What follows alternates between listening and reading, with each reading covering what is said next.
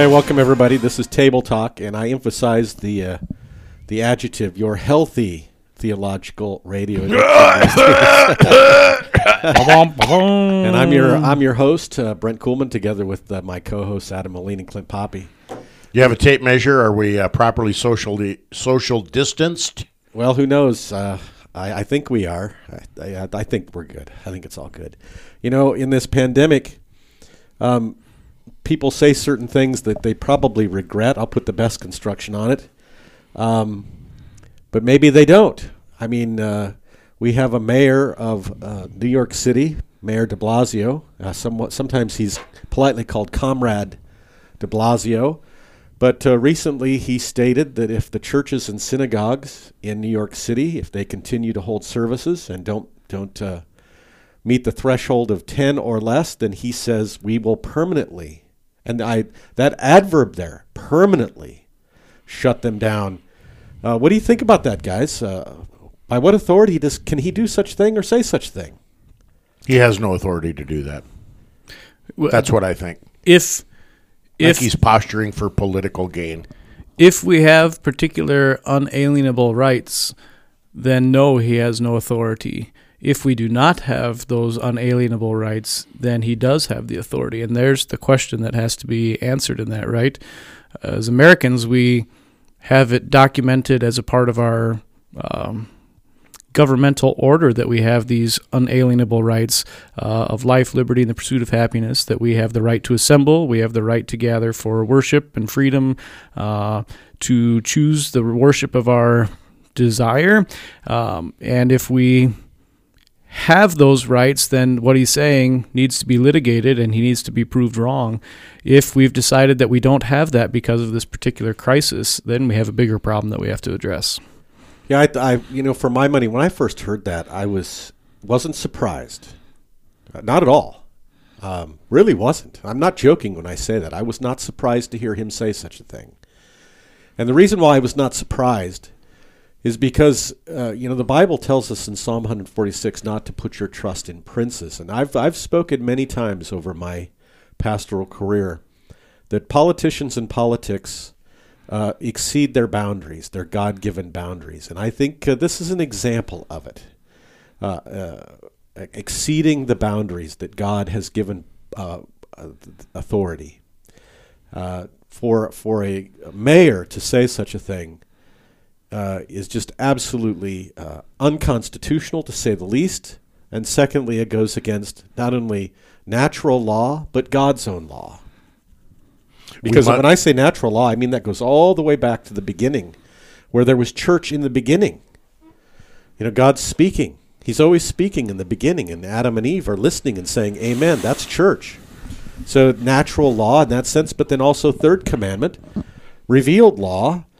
Uh, and I think this this is where we have to finally diagnose things as Christian citizens in this country. So on the one hand, yeah, out of love, we we want to we want to make sure that we don't get infected and then therefore infect people during this pandemic. And at the same time, at the same time, this over I, overreach of exceeding your boundary as a politician, acting as if you're some divinity, where you can you can close down churches and synagogues. But not Planned Parenthood. Well, see the well, and this gets back to another. Well, point. that's essential, Pastor. Well, Come see on. now this this brings up another. I'm glad you mentioned that because I'm going to mention it now. Otherwise, I'll forget. You have the governor of the of the state of New York, Governor Cuomo, uh, Fredo, I think he's politely called in some circles, uh, where he constantly now he constantly Godfather. If you know the Godfather, Yeah, I, I was just going to say, I don't know that that's a polite way uh, to say it, but uh, I'll, Well, it's in air I'll, quotes. I'll give you a pass. air quotes. You know, so you have the governor of New York who who now day after day says if we save one life, one life, one and a life matters. And yet, he before this pandemic broke, you remember, he and the state legislature said, "Oh, it's perfectly fine to uh, kill a child that's been born alive, as well as killing millions that are in the womb." Uh, the, the, the double standard here, for lack of better terminology, it, it's just outrageous. Now, back to the closing things permanently. I think I think let's let's say some more. Clint, you said you said uh, what you what was your reaction? He has no authority, right? Say No, more. he has- Say more. Well, he as Christians, we believe that God has revealed his will to us in Holy Scripture. There are many, many examples in Scripture where we are called to obey the authorities that God has placed in front of us our parents and other authorities, and that includes the mayor, the governor, the uh, president, all these things. Uh, and there are also uh, clear examples from God's word that when the authority of these God given uh, instruments goes contrary to the word of God, we must obey God rather than man. And when it comes to the abortion topic, I think that's very, very clear. If the government says abortion is okay, God's word says abortion is sin, well, then we do everything we can to overturn the laws, uh, elect pro life people, that kind of a thing. I think we're in the same kind of a situation now. Um, we have politicians that you've brought out that have called Christians irredeemable. Uh, there's no hope. There's no salvation for us. We've been duped. So why should they allow us to play the game of going to church? It's no big deal for them to threaten taxes, threaten assembly, threaten to permanently close churches and synagogues. I thought it was telling that he said uh, uh, he singled out churches and synagogues, but he made no mention of mosques. Um, you want to talk about double standards?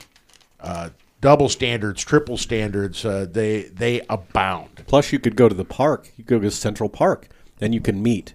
And there can be thousands of people in Central Park. No big deal there. You know, it's interesting as I was driving to record this uh, episode today from Murdock on the interstate, I noticed that there were highway workers working on a bridge. There was at least a dozen of them. You know how it works. The joke in Nebraska is, you know, Nebraska highway workers to do a to do a one man job, it takes at least a dozen.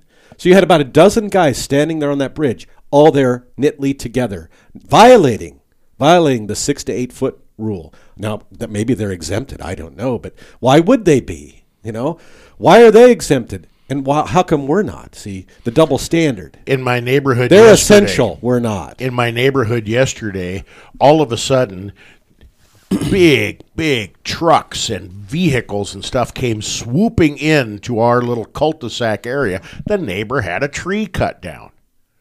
And there were at least 20 people there working on this massive project to take down this giant tree in his backyard. All working very closely together. Were they wearing masks? Of course not. Neither were Of these course highway not. workers. They were wearing eye protection so they didn't get sawdust in their eyes, uh, and I'm sure steel-toed shoes. But the the double standards here uh, are are shocking, are shocking, and the fact that in so many places churches are singled out. You know, we're called to love our neighbor. And here at Good Shepherd, we have a sanctuary that is, according to the fire marshal, rated for 410 people. 400 and that's not counting our balcony. That's not counting our north narthex. 410 people. You tell me that we could not seat people. Every other pew socially distanced family by family and not have 100 to 150 people in our sanctuary abiding by every law. There are fewer people there than there were at Hy-Vee or Super Saver the last time I was there at each one. So I'm I'm uh, very very um, ticked off, Adam. Uh, emotional. Sorry, A- Adam, I want to ask you a question about this. Yeah. Is well, I'm going to put the worst construction on it here for the sake of the discussion. Are what we're witnessing with our authorities, are they forgetting that they're creatures? And they think that they're actually either semi-divine or little divinities because they think they're like God and they're that they're in total control of this. I, I think that's what we all are struggling with. Um, the reality is, is that for a long time now, we've thought we were masters of the world. Right? We've been able to uh, sail ships around all the oceans and to conquer the vast wilderness, and uh, we can, uh, you know, s- uh, get oil out of the ground and uh, get to anywhere else in the world in just a matter of hours. And so we have this idea that we kind of conquered things. Even uh, a year ago or so, you know, we had this idea we were going to land on the moon again and colonize that, and then even off to Mars from there, as if we were masters of the entire creation the reality isn't we're just a part of creation god is the master and um, i think this is a good way for us to be reminded of that uh, not that we're rejoicing in this illness or the circumstances of people's death or suffering but the truth is, God is in charge. And He's told us that we're going to die in this world. He hasn't told us how or when or anything like that. He hasn't told us that we're the masters of this world, but rather He is. And so He's reminding us of that. We have the opportunity then to repent and to return to Christ and let Him be the Lord uh, of the world, to let the earth be the footstool under his feet, uh, to let all authority in heaven and earth be returned to him just as it's supposed to be, because we're learning very clearly right now that we're actually not as powerful or great or wonderful as we had previously thought. See, I, I think that's that's the that's the spiritual diagnosis that we need to make clear. That on the one hand, God, God has given us the reason and the abilities as His creatures to, to discover oil and pull it out of the ground. He's given us the wherewithal to diagnose uh, illnesses and uh, properly treat them, etc. Antibiotics, even yeah. the, the, oil thing. You know, to uh, we're going to reduce the um, carbon footprint of all the people so that the world lasts even longer than it would have before. This idea we're masters. I didn't mean to interrupt you. Well, that's where I was headed with this. You see, so on the one hand, yes, we have earthly work that God has given us to do. That goes to Genesis have dominion. And so we are Lord over everything for the sake of taking care of everything. And so that that's the this worldly work. So yeah, sail the seven seas. Take a take a rocket ship to Mars or to the moon or whatever. But it's it's for this life, for this world. The the temptation is that this is salvific, isn't it? That's the problem, isn't it? Right, and it goes against you know Psalm 24.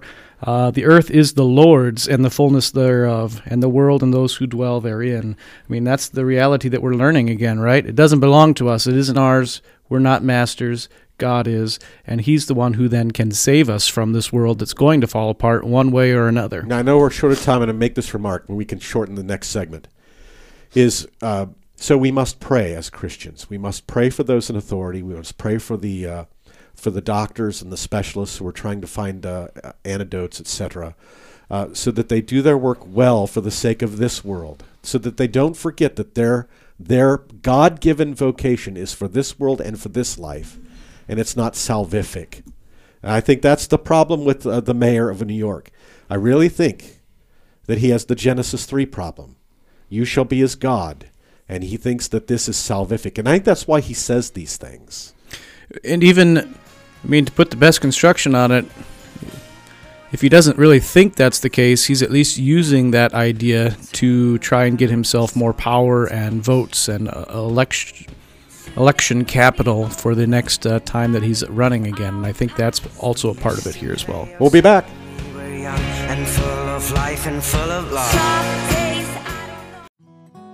You are listening to KNNALP 95.7 FM, Lincoln, Nebraska.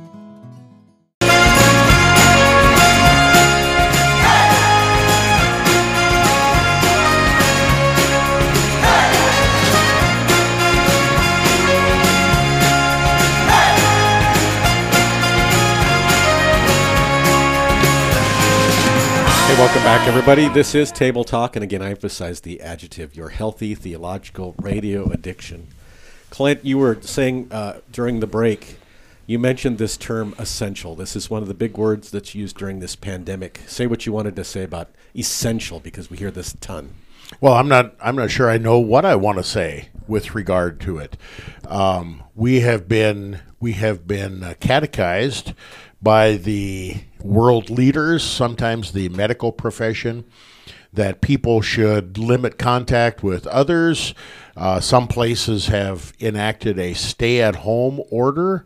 Uh, we have this as close as Kansas City right now. Yeah, Wichita as, has. Yeah. As we're as we're recording this program, maybe by the time you hear the program, maybe it'll be here. I don't know, but um, and that only essential people can uh, can leave their house. For quite some time, we've been told people should stay at home unless what they are doing is essential. Uh, Brother Kuhlman, if I may say so, you were scheduled to have uh, shoulder repair surgery. That surgery was canceled because it was not considered essential. Um, this word has been bantered about. It is a very subjective word. It means exactly what you want it to mean. And um, my frustration has been that it is essential that we be able to go to the grocery store. It is essential that we be able to drop our kids off at daycare.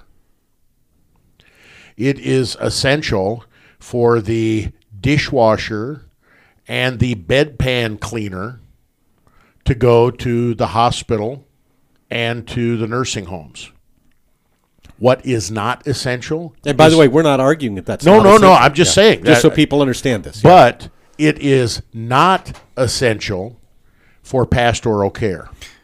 A brother pastor, uh, uh, don't need to get into the details, called me from South Dakota, had one of his members at uh, Bryan West Hospital here in Lincoln, Nebraska. The member is dying. He called me up and said, Would you go and visit my member? I went and was turned away at the door. About 60 minutes later, this person passed away.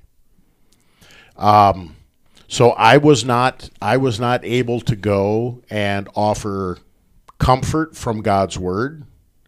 I would have happily washed my hands, answered a battery of questions, just like the other quote unquote essential workers do to come in. I would have I would have been more than happy to do that. Yeah, take your temperature, all that jazz. Yes, I would have been more than happy to do that. But uh, pastoral care and bringing the word of God to people who are sick, who are shut in, who are isolated, who are in nursing homes, and even those who are dying is considered non essential work right now.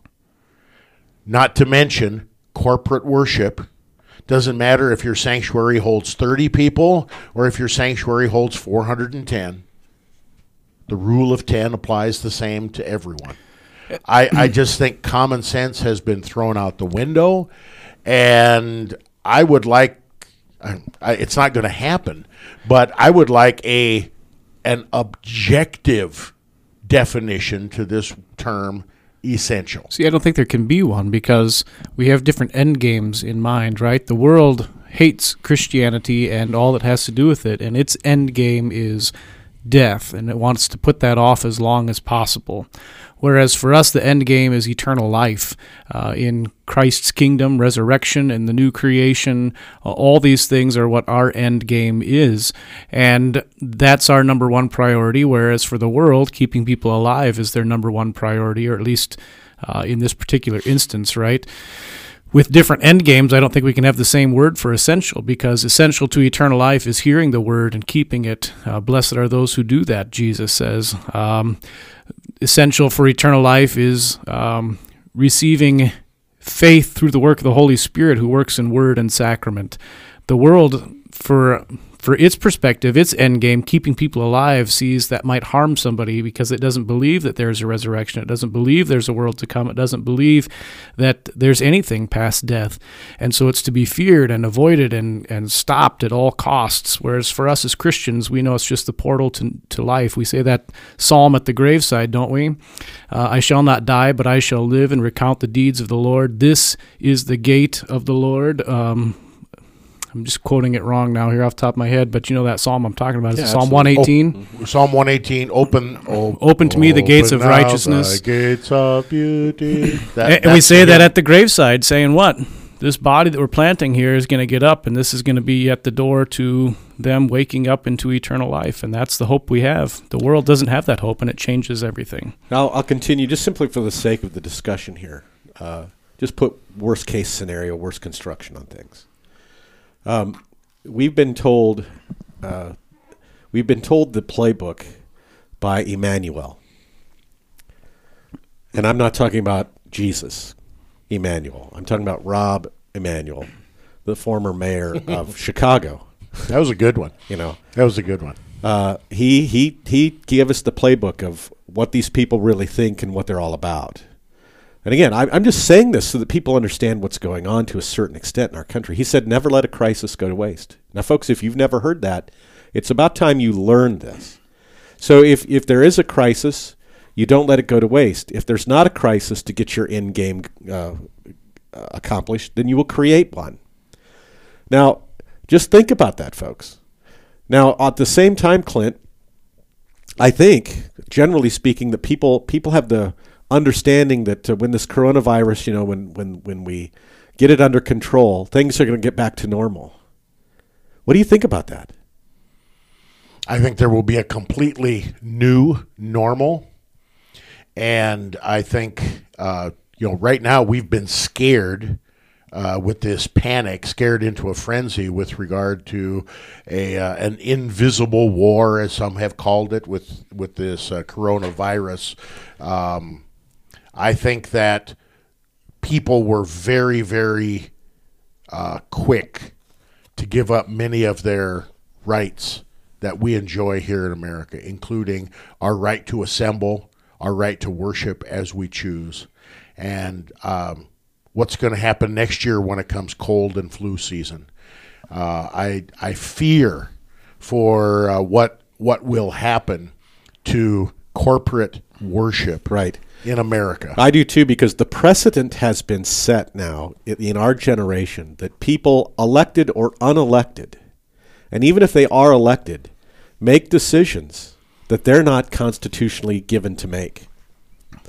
Uh, I, this That, thi- that's this why is- we got to litigate these things all the way up to the Supreme Court. and So see- say more. What are you talking about? Well, so if uh, the mayor of New York tries to close a church or a synagogue, it needs to go all the way to the Supreme Court. Permanently, that was the key. If um, these other places, the same thing, right? Where um, the right to assemble has been taken away from us. We need to litigate that all the way up to the Supreme Court. There's a pastor who was just arrested for having church uh, in Florida this last week. They did the every other pew thing, like you were talking about earlier, Clint, and he's in jail right now uh, because he violated that. He was arrested. Is this in Tampa? You're talking about the I Tampa? I believe so, All right, yeah. now I'm going to back that up just a minute. So you said he, he kept the federal guidelines, the According to his guidelines. lawyers. Yeah.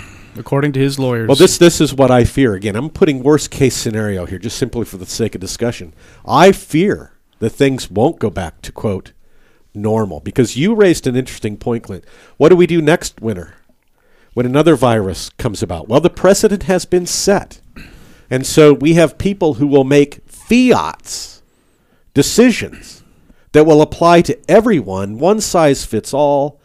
Uh, I've got a lot of fear about that kind of thing. Yeah, I and uh, you know there there are many churches that are are really scrambling, trying to be faithful. Yeah. trying to be faithful in how they bring the word of God and the gifts of God to people. I mean, a lot of uh, a lot of churches that have have entered into the YouTube uh, fray, doing things on Facebook. Uh, we're we're very fortunate here at Good Shepherd. We have our own radio station, but we've we've really uh, gone into the internet age as far as visual kind of things too. And what happens when YouTube or Facebook says uh, these messages are offensive because they own, they say there's only one way to heaven, or they call uh, homosexuality or abortion or women's ordination sin. Um, we we if we become too dependent on these things, then it's just a matter of time before the progressive censorship takes that away from us too. And so I, I fear what this new normal will will look like. And when I say that, uh, God's in control of all things. Be still and know that I am God. Psalm forty six ten. But things are changing before our very eyes. It seems like we've been dealing with this for six months. As we record this program, it hasn't even been three weeks yet. Adam, you think things are going to go back to normal after this supposedly gets under control? Well, I would look back uh, for a substantive example to September 11th, right? Yeah. Uh, did things go back the way they were before? Were we able to fly in airplanes the way we had before? Even I mean, even the knowledge, right? So you have the knowledge. Okay, somebody who hijacks this might kill us by flying it into a building. That would motivate me a little bit more. Should I be on an airplane that gets hijacked to stop that from happening, uh, even if my own life was in peril? And yet now we have it. You have a four-hour line standing in, get X-rayed, get felt up by uh, TSA employees just so you can get on an airplane. Things did not go back, and, we I think that's multi, the example. Multi, multi million dollar federal agency and workers that had be cre- had to be creative, taxpayer funded. Um, uh, the the new the, the new normal after 9-11 is still being written all these years later.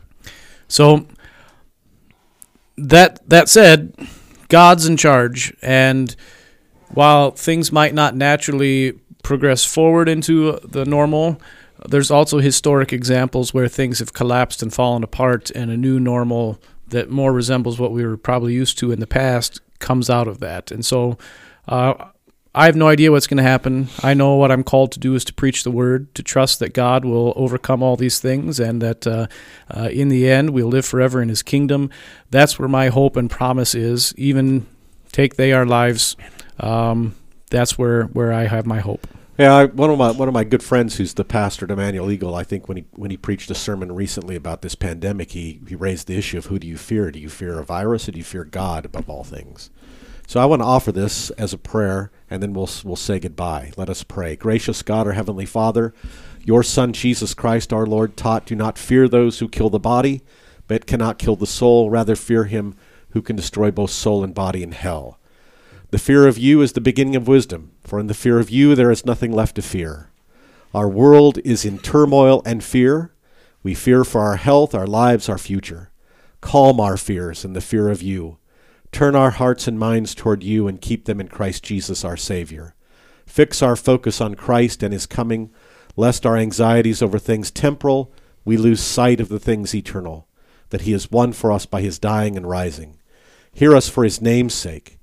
For endurance, gracious God, your holy apostles have written that suffering produces endurance, character, and hope. Grant us patience, endurance in this time of anxious waiting. Straighten our crooked backs and strengthen our wobbly knees and arms. We've grown flabby and complacent in our comforts, so now make us spiritually strong, lean, and fit at the very core of our being. Build our character through this, that we may emerge a stronger people, bold in faith and prodigal in love. Instill hope in our hearts for the glory yet to come at the day of our Lord Jesus Christ. Hear us for his name's sake. Amen. Well, I hope that was helpful, folks. God be with you, and stay Lutheran, my friends.